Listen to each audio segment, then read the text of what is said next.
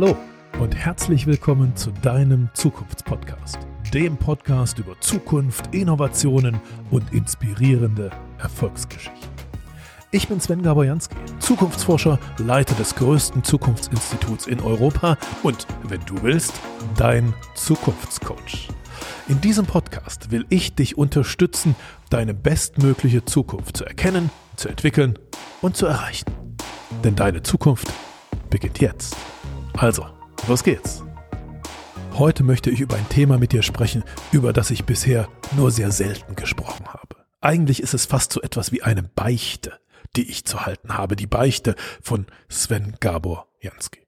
Du musst nämlich wissen, ich bin eigentlich ein Cyborg. Ich habe einen Computerchip in mir. Schon seit drei Jahren trage ich einen Computerchip in meiner Hand. Und heute möchte ich dir den Mann vorstellen, der damals dafür gesorgt hat, dass ich diesen Computerchip in meine Hand bekommen habe. Er heißt Patrick Kramer. Übrigens, dieses Chippen oder auf Neudeutsch sagt man das Upgraden von Menschen, das dauert keine Ewigkeit. Das ist auch keine blutrünstige Operation. Im Gegenteil, es fließt quasi kein Blut, es dauert 20 Sekunden und es ist so einfach wie eine Impfung oder eine kleine Spritze zu bekommen. Und plötzlich trägt man einen Computerchip unter der Haut. Aber warum sollte man das machen? Und was kann man mit diesen Computerchips machen? Und warum gibt es Abertausende, über 50.000 Menschen auf dieser Welt, die schon als Cyborg gechippt durch die Gegend laufen? Es gibt keinen besseren, der all diese Fragen beantworten kann. Patrick Kramer hat eine Firma gegründet, die heißt DigiWell und die hat es sich zur Aufgabe gemacht, Deutschland zu chippen. Warum? Weil er glaubt, dass die Zukunft abgegradete Menschen braucht. Vielleicht auch dich. Aber das darfst du selbst entscheiden. Hier ist Patrick Kramer. Lass dich inspirieren. Ja, jetzt stehe ich fast im Zentrum. Ähm, okay, irgendjemand steht jetzt immer in meinem Rücken. Ähm, ja, vielen Dank für diese tolle Anmoderation. Ich bin ja ganz begeistert, was ich für ein toller Mensch bin, wenn man das so hört. Ähm, die spannende Frage, die ja diesen Kongress auch trägt, ist, wie viel Mensch verträgt die Zukunft? Und bei allem, was wir erleben auf diesen Events, auf den Zukunftskongressen, wie wir unsere Firmen nach vorne bringen, Digitalisierung treiben, stehen quasi die Prozesse im Mittelpunkt. Ja, höher, schneller, weiter. Wie können wir uns das Leben organisieren? Aber die Frage, wenn wir sie umkehren, lautet, wie viel Zukunft vertragen eigentlich wir Menschen? Und was ich eben gemerkt habe, als ich mehr und mehr in diesem Thema eigentlich eingestiegen bin, und ich möchte eigentlich gar nicht so sehr jetzt eine Firma repräsentieren, sondern vielmehr zum Umdenken oder zum Nachdenken animieren ist, wie viel Zukunft vertragen wir Menschen? Ist ein Mehr an Digitalisierung eigentlich immer besser? Ähm, ist ein höher, schneller, weiter immer besser? Oder wo bleibt der Mensch eigentlich auf der Strecke und was ist eigentlich noch ein Mensch? Ähm, spannende Fragen, die wir eigentlich gar nicht so sehr auf dem, auf dem Radar haben, weil sobald wir über die Digitalisierung des Menschen an sich sprechen, also nicht um die Prozesse, um die Gegenstände um uns herum, sondern über uns selber, da reden wir von Technik im Körper. Und Technik im Körper ist jetzt etwas, Tja, wenn wir froh sind, äh, brauchen wir das nicht. Ja, wenn wir froh oder wenn wir, wenn wir Glück haben, dann geht dieser Kelch an uns vorüber. Dann werden wir vielleicht nicht krank und wir brauchen vielleicht nicht den Biomekatron, die biomekatronische Hüfte oder das künstliche Herz. Aber was ist denn mit Technologie und der Digitalisierung aus nichtmedizinischen Gründen? Und mit dieser Fragestelle, äh, Fragestellung ähm, beschäftige ich mich halt eben und ähm, merke, wie polarisierend dieses Thema ist, weil es sehr schnell an eine Grenze in unseren Köpfen anstößt, mit der wir uns eigentlich nicht so sehr auseinandersetzen wollen, beziehungsweise auch nicht auseinandersetzen können, weil es teilweise über das Vorstellungsvermögen hinausgeht, wie unsere Zukunft vielleicht sein könnte. Wenn wir über Technik im Körper nachdenken, denken wir in erster Linie an Cyborgs. Ja, Cyborgs hat Mensch, Technik im Körper verschmelzen und wir haben alle unsere Vorstellungen von Cyborgs im Körper quasi ja aller Hollywood geprägt. Das sind die Maschinenmenschen, das ist der Terminator, das ist der Robocop. Wir alle, die Kinder der 80er hier, ja, wir alle erinnern uns, wie Anakin Skywalker aus der Lava kroch. Ja, ich könnte jetzt die Musik spielen lassen, ähm, okay, und äh, quasi zu Darth Vader transformiert wurde.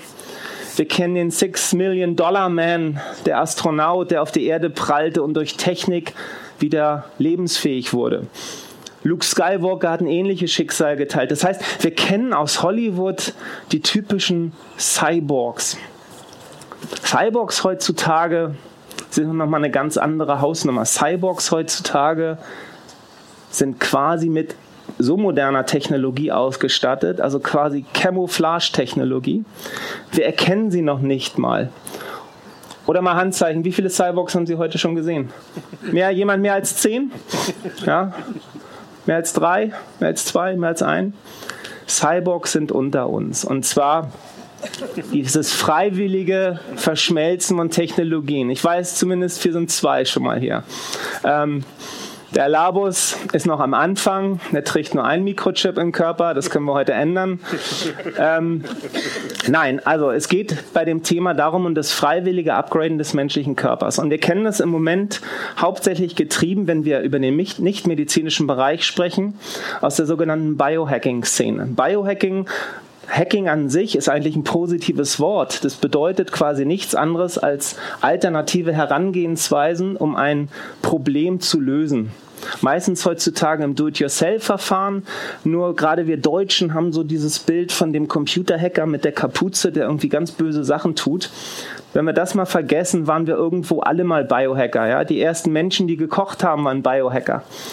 Ähm, wenn es jetzt um den eigenen Körper geht, versuchen Biohacker eben durch verschiedene Ansätze den Körper leistungsfähiger zu machen, performanter zu machen, neue Fähigkeiten zu verleiten und so weiter. Und ein Teilbereich in diesem Biohacking ist eben das sogenannte Bodyhacking. Und es gibt heutzutage verschiedene Arten, über Technologie, nicht medizinischer Art, den Körper aufzurüsten ihm verschiedene Fähigkeiten zu verleihen. Und zwei Bereiche fallen da besonders, stechen besonders hervor. Das eine ist es, über Technologie die Sinneswahrnehmung des menschlichen Körpers zu verändern. Also wir kennen es über Sensorik, dass wir Farben in Geräusche umwandeln. Das heißt, wir nehmen unsere Umwelt quasi statt über ein, ein Farbmuster, über Geräuschmuster wahr. Wir sind in der Lage, elektromagnetische Wellen zu spüren, indem wir uns ähm, Magneten in, die, in den Körper implantieren. Wir sind aber auch in der Lage, diesen Sinn zu entwickeln, wo ist eigentlich Norden, einen Sinn, den vielleicht unsere Vorfahren hätten, und dem wir uns quasi einen Kompass implantieren.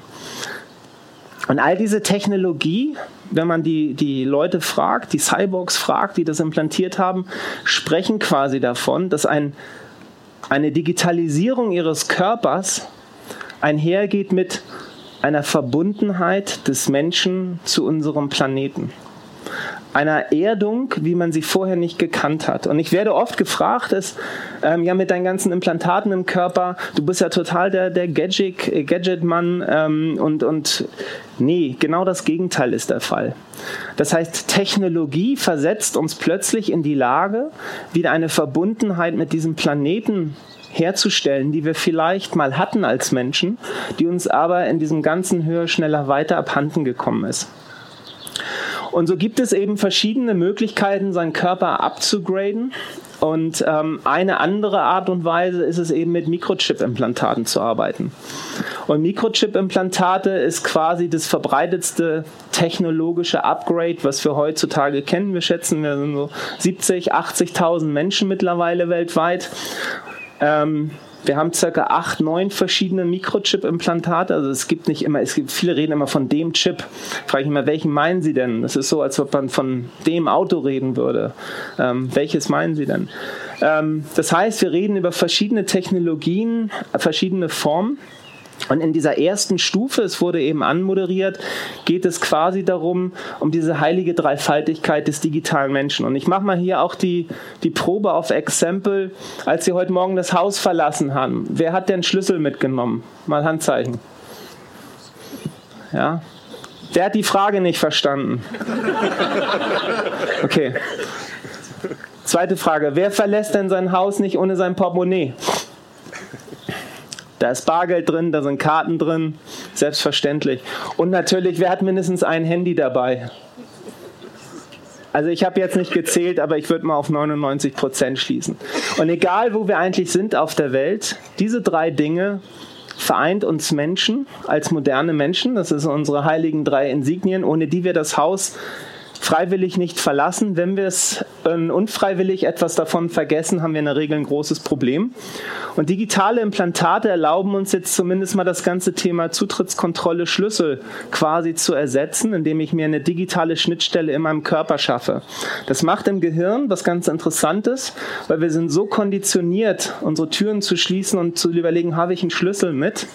Und plötzlich verlasse ich mich quasi auf meinen eigenen Körper und kann die Tür trotzdem zumachen und habe kein kostspieliges Problem, wenn ich nach Hause kommen will. Im nächsten Schritt ist jetzt quasi das Portemonnaie, was dran glauben muss. Portemonnaie bedeutet Identifizierung, es bedeutet oder Identifikation, es bedeutet aber auch Zahlungsmöglichkeiten, es bedeutet Teilnahme am modernen Leben. Ich kann mich ausweisen, ich kann mich digital, ich kann digital kommunizieren im Internet, ich kann digital sagen, dass ich wirklich der bin, der ich auch angebe zu sein. Und die nächste Generation an Implantaten, die das jetzt quasi ermöglicht, steht jetzt in den Startlöchern. Die nächste Generation an Implantaten bedeutet quasi für uns, wir können das Portemonnaie, das ist die Vision dahinter, aus unserem Alltag streichen. In Schweden hat es jetzt eine Bahn vorgemacht, ja, quasi mit digitalem Implantaten kann ich schon Bahn fahren. Wozu muss ich diese ganzen Gadgets, das Handy und alles rumschleppen? Dann ist das alle und ich habe ein Kabel fehlt und so weiter. Wir kennen alle die Probleme. Wenn ich die Technik eh bei mir haben muss, warum nicht unsichtbar unter der Haut ohne irgendwelche Nachteile? Und die nächste Generation an Implantaten macht noch etwas anderes, was ich sehr interessant finde. Und zwar, sie gibt uns mehr digitale Sicherheit, weil viele denken immer, sobald sie Implantate hören, oh, da kann man dich ja, also Deutsche, also aus Deutsche denken sofort an Datenschutz, oh, da kann man dich ja aus der Entfernung auslesen. Übrigens, in keinem anderen Land der Welt würden mir von Reportern oder Journalisten diese Fragen gestellt. Nur in Deutschland ist das Erste immer, was kommt, ist Datenschutz. Äh, ist halt so. Ähm, man versteht einfach nicht, dass digitale Implantate dafür sorgen, dass unser digitales Leben quasi geschützter ist. Und wenn ich mir überlege, in anderthalb Jahren werden wir circa 50 Milliarden Connected Devices haben auf diesem Planeten. Im Jahre 2028 werden es circa 10 bis 15 Mal so viel sein. Wir Menschen müssen uns mit dieser Technologie irgendwie auseinandersetzen. Wir müssen kommunizieren mit dieser Technologie. Heutzutage machen wir das über ein PIN-Code. Wir machen das über unseren Mitarbeiterausweis, den wir irgendwo vorhalten. Wir machen das über hier Fingerabdruck, ich sage nur iPhone oder Face Recognition. Funktioniert bei mir morgens immer nicht so gut. Ähm, das heißt, wir haben verschiedene Möglichkeiten geschaffen, wie wir uns mit unserer digitalen Umwelt quasi ja, connecten, wie wir interagieren mit dieser digitalen Umwelt. Sind diese Möglichkeiten alle sicher? Wahrscheinlich nicht. Es ist sehr einfach, einen Fingerabdruck zu kopieren.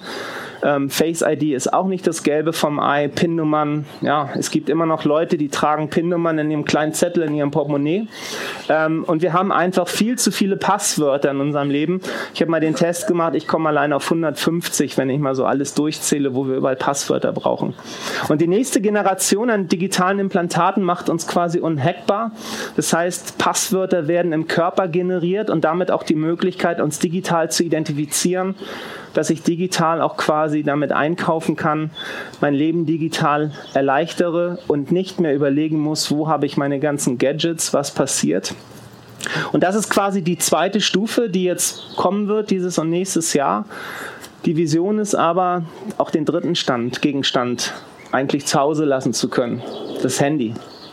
Wäre es nicht schön, die gleichen Möglichkeiten zu haben, und wir gehen jetzt mal in dem Geist von To Be Ahead. Wir gucken jetzt wirklich mal in die Zukunft. Wie würde denn ein Leben aussehen, wo ich kein Handy mehr die ganze Zeit mit mir rumschleppen muss, gucken muss, ist es aufgeladen, dass ich es nicht verliere, aber trotzdem die Möglichkeiten der Kommunikation habe, so wie ich es jetzt habe. Und hier reden wir dann über quasi die nächsten Stufen an Implantaten, die dann direkt an der Gehirnschnittstelle ansetzen. Und wenn Sie glauben, das ist alles noch Zukunftsmusik, die Prognosen sind, dass wir die ersten Beta-Versionen für ähm, Gehirnimplantate haben, sind die nächsten acht bis zehn Jahre. Wir wissen, dass Firmen wie Apple, wie ähm, Neuralink und andere, Brian Johnson mit Kernel, an dem Thema dran sind. Und ich vermute einfach mal, jetzt habe ich kein Mikro mehr, ähm, letzter Satz, dass wir das iPhone 20 nicht mehr unbedingt in der Hand halten müssen. Und in diesem Sinne, don't talk about the future, become the future. Dankeschön.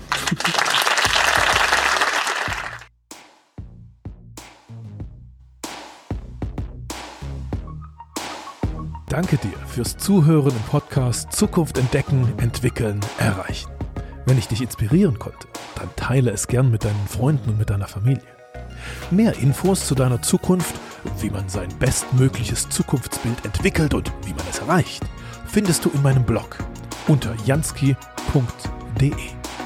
Und dort habe ich dir auch noch ein kleines Geschenk für deine Zukunft hinterlegt.